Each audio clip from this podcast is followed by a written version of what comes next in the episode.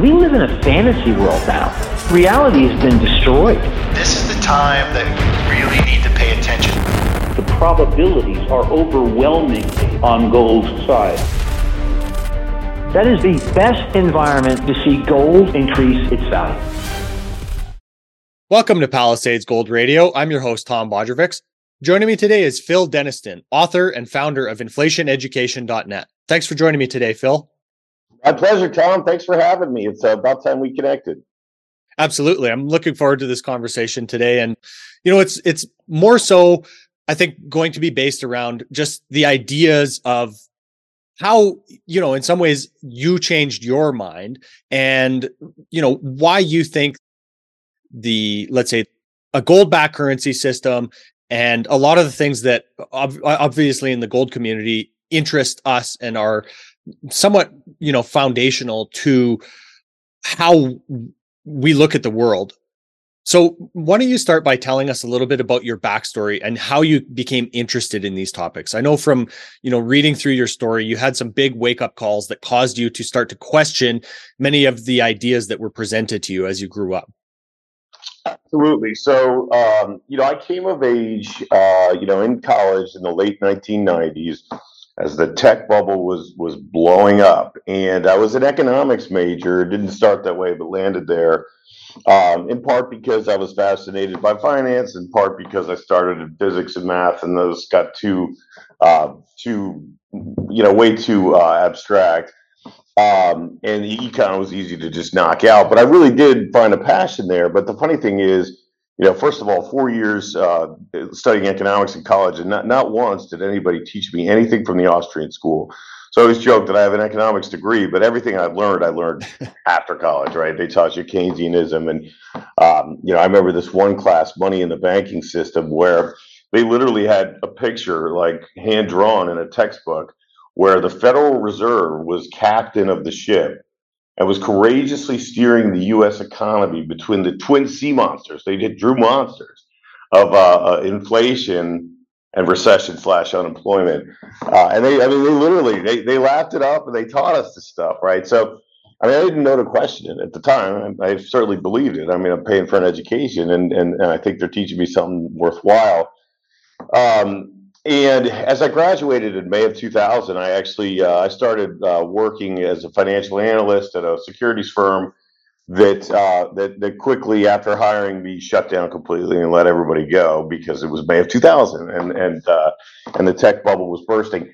And I remember being baffled that something like this could happen, that the powers that be, you know, could be so clueless as to, you know, the not only the mob, but the people running the ship of Wall Street and in Washington, D.C. could sit idly and not realize what was happening, that we were essentially blowing a bubble. And so I started looking into bubbles a little bit and, you know, got a sense for how they could happen, the Tulip bubble and the South Sea bubble and all the others. I chalked it off at that point. I wrote it off that this is a once in a lifetime, once in a generation thing, but I didn't completely write off the system or the powers that be. And then, you know, as I began my career and I transitioned to sales, completely unrelated to finance. But as I began to make some money and invest in the markets and buy a condo and get married, what was happening then in 2008, as I said I do, you know, it was the bursting of the housing bubble. I think the week I got married, which was October 12th, 2008, was the worst week in the stock market's history. And here it was happening again. And at that point, I said, wait a minute. I was trying to buy into the mainstream stuff because you're sort of conditioned as a kid to believe that the adults in charge know what they're doing. And you can pick between Republican and Democrat. But, you know, but it's one or the other. And so, you know, sort of a card-carrying Republican, a little more socially liberal, but certainly fiscally conservative. And I believed the bullshit that they were telling us. And at that point, after 2008, I said, "No, fool me once, shame on you. Fool me twice. Wait a minute, this is my problem. I've got to figure out what's really happening here." Mm-hmm. And that's when I started to dig, and I, found alternative sources, and I, traced everything back to the root of all the world's biggest, most intractable problems. Right? Not only the bubbles and the busts and this, bubble bust cycle that they feed us, but really everything from the wealth gap to the environment to, homelessness and endless wars. I mean, you can trace it all back to the crooked, broken, debt-based fiat money system. And this isn't something anybody teaches anybody because that would reveal the cons. So instead, it's completely unspoken, and most people have no clue that there's anything wrong with it or that our money system is any different than it could be or should be. In other words, they think it just is like the laws of gravity. No. This is a system that's designed in a crooked way, and it's not the one that's worked historically. It's not the one that our founders required in the U.S. Constitution. It's a sham, and it's been, in operation the way it is today since 1971, and we're really at the tail end of what's an impending collapse of this debt-based crooked system. So hopefully I didn't go on too long there, but that's kind of my origin story. Yeah, not a problem. And it's kind of funny, like when I think about how the mainstream views these things, I think, in some ways, maybe the people teaching these things don't question it, right? So there's that one issue, but you also get this sense, I know I did when I was growing up, that the people in government and the people, in charge are the best people for the job. This is, somewhat of a meritocratic based system. And, they have everything under control. And once that, that veil is kind of lifted, it really makes you start to question, obviously. And you feel very disenfranchised when you realize that maybe isn't the case, right? Yeah, absolutely. I mean, a saying that we go back to is the emperor has no clothes. And I mean, it wasn't necessarily obvious, 20, 30 years ago. I'd say it's pretty obvious today. It's getting harder to even, just fabricate the sham. I mean, if you look at President Biden's tweets and you look at the comments, I mean, they're all just calling him out. I mean, you can certainly find some bots that are supporting him and maybe some real people, but I mean, and I don't spend too much time looking at it, but it's gotta be, 80%, 8-2, people just calling BS on his tweets. And what worries me too, right, is that unfortunately because our population, our children, and those children have grown to adults today, have been taught all the wrong things.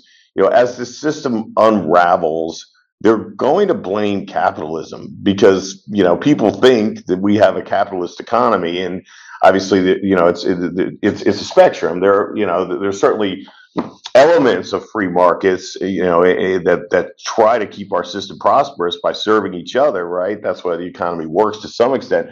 But the reason that it doesn't is that it's not a free market. I mean, not only do we set the most important price in the entire economy, that's the other end of every other price, which is the price of money. We're fixing prices like the Soviet Politburo, setting the price of milk or eggs. That's going to create distortions and malinvestment throughout the economy. But in addition to that, it's all the laws and regulations. It's cronyism, right? The government is captured by the highest bidder, and so what we don't have is free markets or capitalism. But that's unfortunately what I think people are going to blame. They're going to ask for more control. They're going to ask for socialism. So it could be a dark few years, and I think for the reasons that you state. The people in charge are not the best ones for the role. In fact, who would even want the job? I mean, who would want the job of Federal Reserve Chair? Who would want the job of President right now? I mean, if you had somebody noble enough, like a Ron Paul, step in to try to fix these things, I mean, good luck. But they'd have no chance of getting there because, that's not the type of people that rise to these positions. Mm-hmm. Yeah, something I always come back to is the incentive structure of the system. It's not necessarily, quote unquote, the people that are, in charge that are necessarily the problem. It's more so the incentive structure that attracts the types of people that are in charge, right? But I wanted to go back to, you know, something that you said maybe 20 or 30 years ago, it was harder to recognize some of these problems. And, you know, I think that points to the idea that this happens incrementally. It happens step by step over time. And now we find ourselves, you know, in the mess that we do. Obviously, it's easy to focus on the negatives as you know, human beings are more drawn to. And of course there were, you know, seemingly dramatic problems 20 or 30 years ago as well, but you know, it just seems to kind of keep piling up and piling up and piling up, and now we're facing all kinds of different problems. And as you state in some of your articles, this is all basically, you know, in part due to this debt-based economy. And something I'd like you to elaborate on a little bit more that you kind of touched on there was the idea that we don't really have a free market economy. You know, we can think we do, but is the Fed actually, you know, by them fixing the most important price in the economy, as you said, how does that distort every other price in the economy? Yeah, and it's called, as the Austrian school describes it, malinvestment, right? There's a lot of economic activity that happens as a result of this price fixing of money. That you know, projects that wouldn't be economically viable because they've forced interest rates lower, and then they've blown up asset prices. I mean, the housing bubble of 2008 and the other one that we're going through right now, right, is a perfect example. They're all the zombie companies too, right? I think we certainly what fragments of capitalism that we held dearly, you know, we let a large piece of those go when we adopted the phrase "too big to fail" in 2008, right? Capitalism requires failure. I mean, that's probably the most critical element. I mean, in addition to property rights, contract law, but without failure, you don't have what they call creative destruction. You don't have, you know, new entrants and a vibrant economy. Instead, you're clinging to companies that shouldn't be around, and you're doing it through the creation of new money and forcing interest rates to zero. And so the end result is, you know, it's really stagnation, and ultimately either a collapse into depression and deflation, or a hyperinflation of the currency. So, yeah, I mean, I think look, there's no real true free market anywhere that's completely free because of the institution of government. And as we talked about, I mean, the people that are drawn to government mostly are drawn there for the wrong reasons because they're looking to control other people. But even the ones that go in with good intentions, I mean, as Richard Mayberry says, you know, the power of government corrupts both the morals and the judgment, and you talked about incentives. There's I think it's an Upton Sinclair quote that says, you know, if a man's income requires that he believe something, he will believe it. You know, so most of these people, they're good intentioned. I mean, certainly not all of them, but most of them see themselves as the good guy, and they're doing the things to line their pockets and then justifying it in their own mind as the right thing to do. I mean, certainly the vaccines are a good example of that. So a bit of a tangent, but yeah, absolutely. It's, I mean, we live we have a 50-year pile of dry tinder, and that's that malinvestment that's trying to light up in flames. And that's why this market really hasn't been free in a long time. Mm-hmm.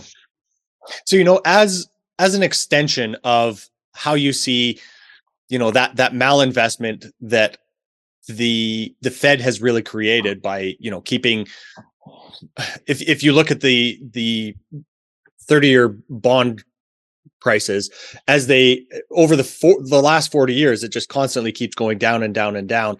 You know, some of the problems that you point to that this has created are financial bubbles, student debt, jobs market, environment, class warfare, cost of living, healthcare, wealth gap, growing homelessness, endless wars. So, you know, how do we get back from this place? Or does everything just have to, in some way, blow up, and then we have to restart everything? You know, it seems almost too simple to think that all of these problems that I just mentioned in some way are related to one root cause. Yeah. And there are, other contributing factors, but yeah, that's at the root of all of it, right? Money is the social contract. I mean, it's the system under which we live. And when that system is two-tiered and crony, in other words, most of us have to earn money through work and trade, but, you know, a small cabal of folks in government and closest to the banks can create this money at will and line their pockets. It's a system that ultimately is rot at the core of our social contract. And people, when I describe this, they, you know, and this is more common on social media than in person, but they'll put in comments, "Oh, you're just bitter. You know, you're just bitter because you don't know how to get ahead." No, I'm ahead. We're doing great, right? And I actually don't even really care. I'm happy to use what I know. It just doesn't seem right. So that's why I like to speak about it. That's why I like to write the books about it. It's just to inform other people. I don't expect the world to change.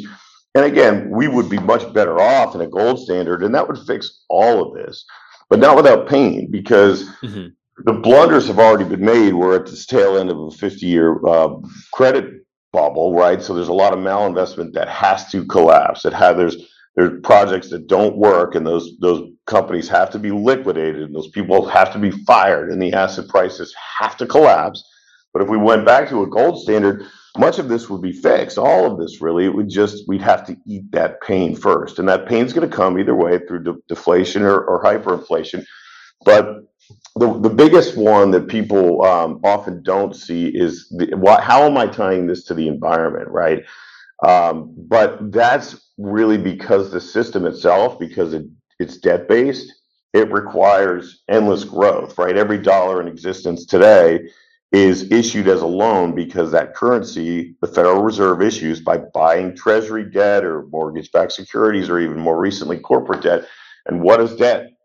Debt is not only principal but interest. So tomorrow, that more dollars are required in the system. So it requires endless growth. Otherwise, it's collapsing. And how do we have endless growth? We've got to burn, baby, burn more copper, more coal, more cobalt. And so that's really the biggest problem with the environment. So, and again, you know, endless wars. I mean, if you look at most of the wars, including probably this one in Ukraine, I mean, it's often the bankers lending money to a side that starts to lose, and then they influence government to come out in favor of the side that's losing, so those loans can be repaid. So yeah, I trace it all back to the money system. Not that there aren't contributing factors, but if we got that right, boy, everything would be so good, so prosperous, assuming we maintained, capitalism, property rights, and liberty, that we wouldn't, we wouldn't have much to complain about. Well, this is interesting to me, and I understand. Obviously, I understand the argument, but. I want to get your take on why every monetary system has ended up going away from some type of a backed currency, whether it's gold, seashells, copper, whatever it was. Doesn't this just point towards some maybe inherent flaw with the constraints that it brings with it? Isn't this like kind of saying socialism will work this time? It just hasn't had the right circumstances surrounding it. To me, historically speaking, this is the aberration. I mean, most of monetary history is the free market choosing, gold or silver, and then prior to that, things like seashells and cattle and whatnot. The paper, the fiat system, debt-based fiat system is the aberration, right? It's been tried before in China and John Law in France, but it always ends the same way. And the fact that we've gone 50 years on this one is, I mean, that's the record as far as I know. So I don't think that it always splits from a backed currency. I think when we get foolish and we allow the power of government to stray from it, then it gets there. But that's the aberration. And I mean, what's held this thing together as long as it has is obviously the agreement by the Saudis to only accept U.S. dollars for their oil, and that's falling apart now today.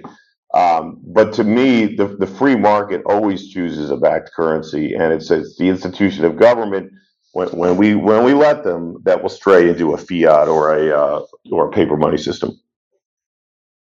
So maybe we could go through, Phil, some of the examples of systems that have been destroyed by government involvement. You know, when the government gets into and part of these systems, let's say healthcare, drug prices, education, housing, what do we see when that happens, and the net result of government intervention in those types of systems? Yeah, the government can't save us, right? They can only make things worse. So, you know, if you look at the student debt bubble, I mean, that's the, you know, that was government stepping in, I believe, in the I guess it was probably after the GI Bill, when they were, you know, they're all for the right reasons, right? I mean, quote unquote, the right reasons. I mean, ultimately to buy votes, but, you know, to make it easier and more affordable for veterans to go to college, they would step in and guarantee loans, right? And but if you're creating more money for the purpose of people to attend college, I mean, what are colleges going to do? Like any business, when there's more demand for the product, they're going to raise prices and expand capacity. And then probably the worst thing in the world was to make student debt the only type of debt that is not dischargeable in bankruptcy. So we've got our arguably our most vulnerable generation of people, young kids, that are goaded into borrowing thousands and then tens of thousands, and now in some cases hundreds of thousands of dollars, and pushing them off to, you know, big state university where they're, you know, going to probably have a ball, but not necessarily learn anything of value, maybe unless they're getting into engineering or, you know, a degree that you need to be credentialed, like law or medicine. But they come out with tens of thousands of dollars of student debt, most of them with worthless degrees. And so not only did we make this possible and accessible for them to do, we also, you know, at a very young age, convinced them that it's that they have to, that everybody, you have to have a college degree. Why? You don't have to have a college degree. Again, if you know what you want to do and you need a degree, great, but don't run off to big state university to, you know, just to get a freaking worthless degree. And so that was that. It all, you know, that's the hands of government, right? When we look at the cost of healthcare, when did the cost of healthcare really begin to run away from GDP? And that was with the introduction of Medicare. Again, you know, probably for the right reasons, right? We're going to make it easier for seniors to afford healthcare. You look at Part D, the drug pricing. When did drug prices go up? When George W. Bush introduced Part D and said, "Okay, we're no longer going to negotiate with drug companies on the price of drugs. We're going to pay for them for seniors." I mean, just stay the hell out of it. Keep the dog in its cage. Let willing participants negotiate prices in free markets and compete with each other, and you won't have any of these problems. But as soon as you, as soon as you have the institution of government, which is force, you try to step in. That creates that malinvestment, and it only does damage. Yeah. And, you know, if you look at a chart of any of those systems that we talked about, they all skyrocket way past the inflation rate, way past GDP, as you said it. Like it doesn't seem to grow at the same rate as one would think it should with the population. As soon as government gets involved, all of these systems just explode. Yeah, absolutely. Yeah, it's pretty clear when you look at these things, but, you know, we obviously can't have those conversations at the political level because you got Republicans and Democrats, you got a two-party system. They both do the same thing. So you're not really going to have a candidate, like I said, except for, you know, the Ron Paul, God bless him, boy. I mean, and they marginalized the heck out of him because when he was running I think he ran a couple times, but the year he had his best chance, I think maybe that was 2008 when maybe McCain got the nomination. But I was still at the tail end of buying into what the machine said. So I hadn't read any of his books yet. I read them shortly thereafter. But I mean, they marginalized him even on the right. They made him out like a quack job, and you know, being still in the machine. I just assumed he was a quack job because they said he was. No, he wasn't. Read his books. The guy's right on, but you just don't get people like that in government. So yeah, the result is You know, we're going to get what we deserve, which is more control, you know, more problems to fix the problems they created yesterday to create bigger problems tomorrow. Mm-hmm. You know, you hit on an interesting point there that you said in one of your articles, reading, and more reading brought you to a better understanding, as you put it, of what was actually forming policies and bubbles around you. So what were some of the most important and influential texts in what maybe we could call your secondary education? Yeah, so I mentioned Ron Paul. All of his books were wonderful, and The Fed, Revolution. I mean, if I pick one, right, and I didn't even read this one till later, but it's one I probably should have found earlier. But The Creature from Jekyll Island. I mean, that, you know, how the Federal Reserve was created in 1913 off the coast of Georgia. Incredible book, and it's on my bookshelf right there. No good, yeah. And you know, what's this? What's the author's name? I'm drawing a blank. Do you remember? Edward Griffin, G. Edward Griffin. Yeah, he's still doing great things out there. You know, I happen to be on his email list and, you know, calling bullshit on this whole COVID narrative. Interestingly enough, Phil, I actually have a signed copy from him where he gave us a keynote in the Federal Reserve Room on Jekyll Island. Wow, that's awesome. Wow, congratulations. Amazing. Yeah, it was a pretty cool experience. Yeah. And then, so you know, books, I mean, the, you know, some Ayn Rand stuff, I mean, but. Well, really, I was also, I got heavy into newsletters, right? And there's a lot of garbage newsletters out there, but there's some good ones, right? The guys like Bill Bonner, Doug Casey, Porter Stansbury. I'm a big fan of Chris Martinson and his site, peakprosperity.com. I actually write a little bit. I haven't had time in a while, but I write a little bit there. So guys like that, who I would consider sort of the new kind of Austrian school thinkers, and I've read some of Mises and Hayek stuff, but I tended to look more for like stuff that would combine those lessons with current commentary on what's happening in the world. So that's where Casey, Bonner, Stansbury, Martinson, Grant Williams, I love, things like that. So I spent a lot on all these newsletters and stuff, but really enjoy them. And nowadays, you can get it too through other media, like, you know, podcasts like yours, and most of those guys have either podcasts or YouTubes. So it's a great day to really understand what's happening in the world, because you can find it right at the tip of your tongue. You just got to tip of your fingers. You just got to start to get a sense for where to look, and they don't want you to get that, but it's easier than ever to find it. Mm-hmm. So, Phil, how do we, you know, realign the incentives of government to bring the values of accountability, responsible use of power, and efficiency back into rendering the services to the nation? Do we have to start at the government level, or is returning to a gold standard and, you know, obviously acknowledging the pain that would bring, would that be the best way to kind of put us back on track, in your opinion? So returning to a gold standard is a no-brainer, and it will never happen, right? And actually, that's not true. It will happen, but it will never happen willingly, voluntarily. Yeah, the government will never make that choice because they want to. There will be a forcing function. My second piece was we're headed back to a gold standard, and that was 6-7 years ago. But the reason it will happen is because this thing has to blow up, and when it does, there will be only one way to restore confidence in the dollar, and that is to give it a gold backing. Now, the free market, you know, could turn to gold or Bitcoin whenever it wants, but for the government to do it, they have to be forced to do it, and we better hope that we do have that gold in Fort Knox and Dix in order to do that, because that would restore confidence. But you mentioned how do we you know, incent the government to do the right thing? You can't, because it's forced. The government is force. And so what you have to do is you have to limit its power. And all we have to do is go back to the U.S. Constitution. I mean, it's right there.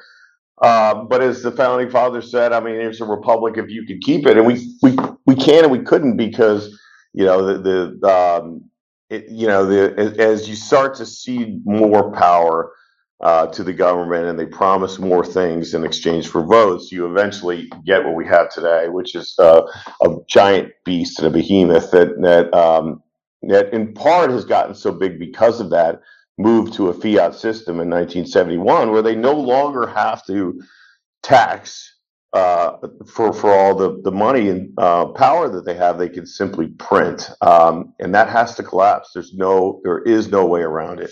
And that's not a bad thing. It's ultimately a good thing, but there will be short-term pain, medium-term pain, I should say, as that happens. Mm-hmm. So, Phil, you write kids' books and, obviously with the idea that you want to teach your kids about money, using that word deliberately, not necessarily currency, right? How do you approach teaching them about money, saving, and investing? Yeah, so I would say there's a mix of what we do, which is there's a lot of mainstream ideas that are good. For example, investing in good businesses and the time value of money in doing that. And then there's a lot of non-mainstream stuff, which is where you and I mostly see eye to eye. I know on fiat versus sound money. But, on the mainstream approach, we've got an Ultimate Parent's Guide to Money Saving and Investing. It's free. Spent a lot of time on it. We're basically taking 25 years of my research and putting it into a 50-page piece, which is I try to be funny in there, too, to keep, because I know I'm fascinated by this stuff. But for most people, it's boring. So we drop in some jokes in there. But part of that is a 10-step plan to ensure that your kids have security tomorrow. And that includes teaching them about sound versus fiat and saving in silver. So when my kids are on what I call a silver saving system, where the work that they do around the house, they're able to redeem. They're essentially building dollars in a ledger and an Excel file that they can redeem for silver when they want, and they watch the price of silver to do that. And they've got each, depending on how long they've been on it, have X number of ounces of silver that I give them in their hand, that they put in little safes in their room. And then there's another allocation that goes automatically into a bank account at Wells Fargo, because, look, as long as you live in the system, you better understand how to use a bank account.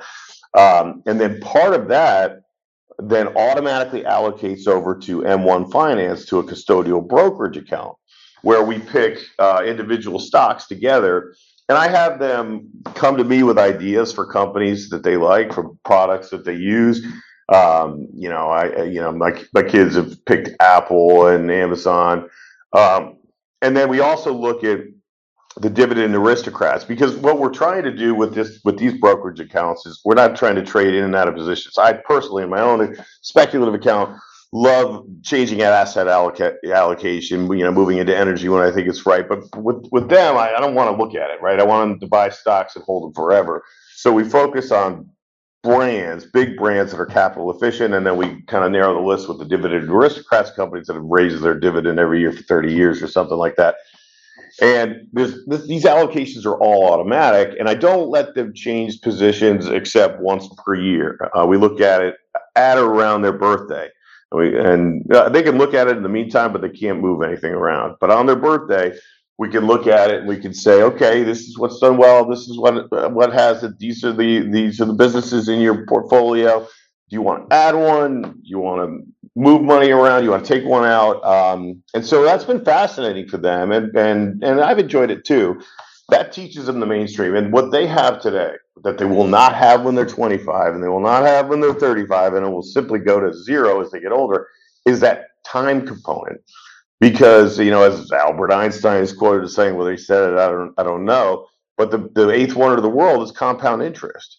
So if you get in early when they're 5 years old, 10 years old, they've got a lifetime, 80 years for that to compound. And every week there's a small allocation from the work that they do around the house that goes into the bank account, and then part of that, and that bank is the cash reserve. I teach them, you're building cash there. Yeah, it's going to get inflated away, but you do that for the crisis, right? When there's the next big 2008 style bust, which we're probably on the precipice of, you're going to be a buyer. You're going to train that muscle to be greedy when others are fearful. And train them to be, when there's blood in the streets and everybody's panicking and selling everything, they're going to remember buying something because they built that cash up. And then you go in, you say, everybody's selling. Guess what? We're going to buy. What do you want to buy? And we haven't done that yet, right? Because we haven't had that big bust since, really since 2000. We got close to 2020, but it turned around too quickly. I was thinking another, 15% down, maybe we'd be buyers, but it turned around so fast we missed that. So that went on for a while there, but That's the ultimate parent's guide to money saving and investing, how I teach them the mainstream stuff with that focus on the silver component as well, so they understand fiat versus sound. Excellent. Well, Phil, there was one other line I came across in one of the articles that you wrote, and I want to ask you, what gives you the courage to say that you should never be afraid to stand up for what's right, even alone if you have to? Well, and that's easy to say, right? It's easy to write down, but it's not easy to do, especially because, and one of our books is called The Madness of Crowds, right? I think one of the best things that we can teach our children and understand about ourselves is that we're herd animals, right? So the biggest fear that most of us have that came from evolution was that we would be excommunicated from the herd. We would be pushed out. We would no longer be able to be with the tribe. And that meant we would freeze to death in the winter. We would be picked off by a predator. So what's most challenging for us is to actually think differently than what everybody else is thinking, or what they're making us think that everybody else is thinking. And that's easier today than ever because of social media. They can just pump your feed up with all kinds of BS. The COVID example is a great example. So, again, that's something we need to understand about ourselves and teach our children, that groupthink is dangerous and that we have to be able to think differently.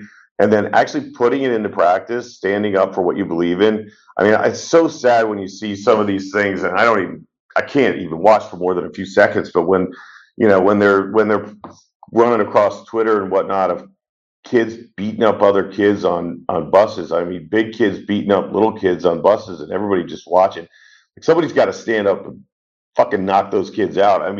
You have to stand up for what's right, and it's not easy to do. And I can't say, there's times when I've done it, and there's times when I didn't, and I certainly regretted the times that I didn't. Yeah, I think that's a muscle that you have to build, and I don't think it's ever been more important to understand the value of standing up and saying what you think is right, because we've seen too much abuse of power, of every type of system over the last couple of years, especially. So, Phil, is there anything else you want to go over today before we wrap up this conversation? Not necessarily. I'll mention briefly what I mentioned before, only because it's been what's on my mind. Again, like, sometimes people, they might say, "Oh, you're bitter," or and I'm not actually. I believe I love the world that we're in. To be at this turning point, as you said, of 40 years of interest rates coming down, now to be at a turning point, there's such huge opportunities there, right? And I don't expect the institution of government to have less power. I don't expect to go back to a gold standard. I really don't care. I just want to inform other people. I'm happy to use it. Boy, it's easy to use the system to your advantage when you understand it. So all those things. Look, they have me optimistic. But there are really two things that, that do have me worried, right? And I mentioned this before we started the recording, but that there are only two things that would make it difficult to live a life in which myself and my children can thrive. One of them is nuclear war, and the other is totalitarianism. And boy, we are closer to those two things than we really have been since, whatever. In the case of totalitarianism, I guess you could say, World War II, but that none of that was coming over here. And in the case of nuclear annihilation, maybe the Cuban Missile Crisis. But as I always say, we're not dealing with Kennedy and Khrushchev negotiating the Cuban Missile Crisis. So we're smart enough, right, to create back channels to each other to keep the world in a good place. And what we have today is the opposite. Whoever's running the Biden administration, seems hell-bent on war. So again, that's not stuff that you can control. So I don't say it to scare people. I just, because it's on my mind. But again, I'm an optimist otherwise, and you focus on the things you can control, and it's a beautiful world out there. Absolutely. I think that's a really important point, is focusing on what you can control. Phil, for those that want to check out your children's books, I know we didn't mention them completely here, but they're available on your website at InflationEducation.net, right? Yeah, that's right. There's 5 of them in total, InflationEducation.net. You buy the bundle, you save 40%. And if you don't like them for any reason at all, let us know. We'll refund 100% of your money. You can keep 1. anyway, just as a gift for trying us. Excellent. And of course, you're available on Twitter as well at InflationEDU, right? Yeah, I'm not very active on Twitter, but yeah, you can follow me there. And whenever I do a new post, which is typically monthly, I will put it there, so you'll see it. Yep, and then join our email list at the website to get closer access to what we do. Perfect. Thanks so much for your time today, Phil. Really appreciate it. Thank you so much for having me, Tom. It's been a pleasure. This podcast is for general informational purposes only. Nothing on this podcast should be taken as investment advice. Guests on this show are not compensated for their appearance. Listeners are urged to educate themselves and make their own decisions. Do not base any investment decisions on the information contained. To view our full disclaimer, please visit our website.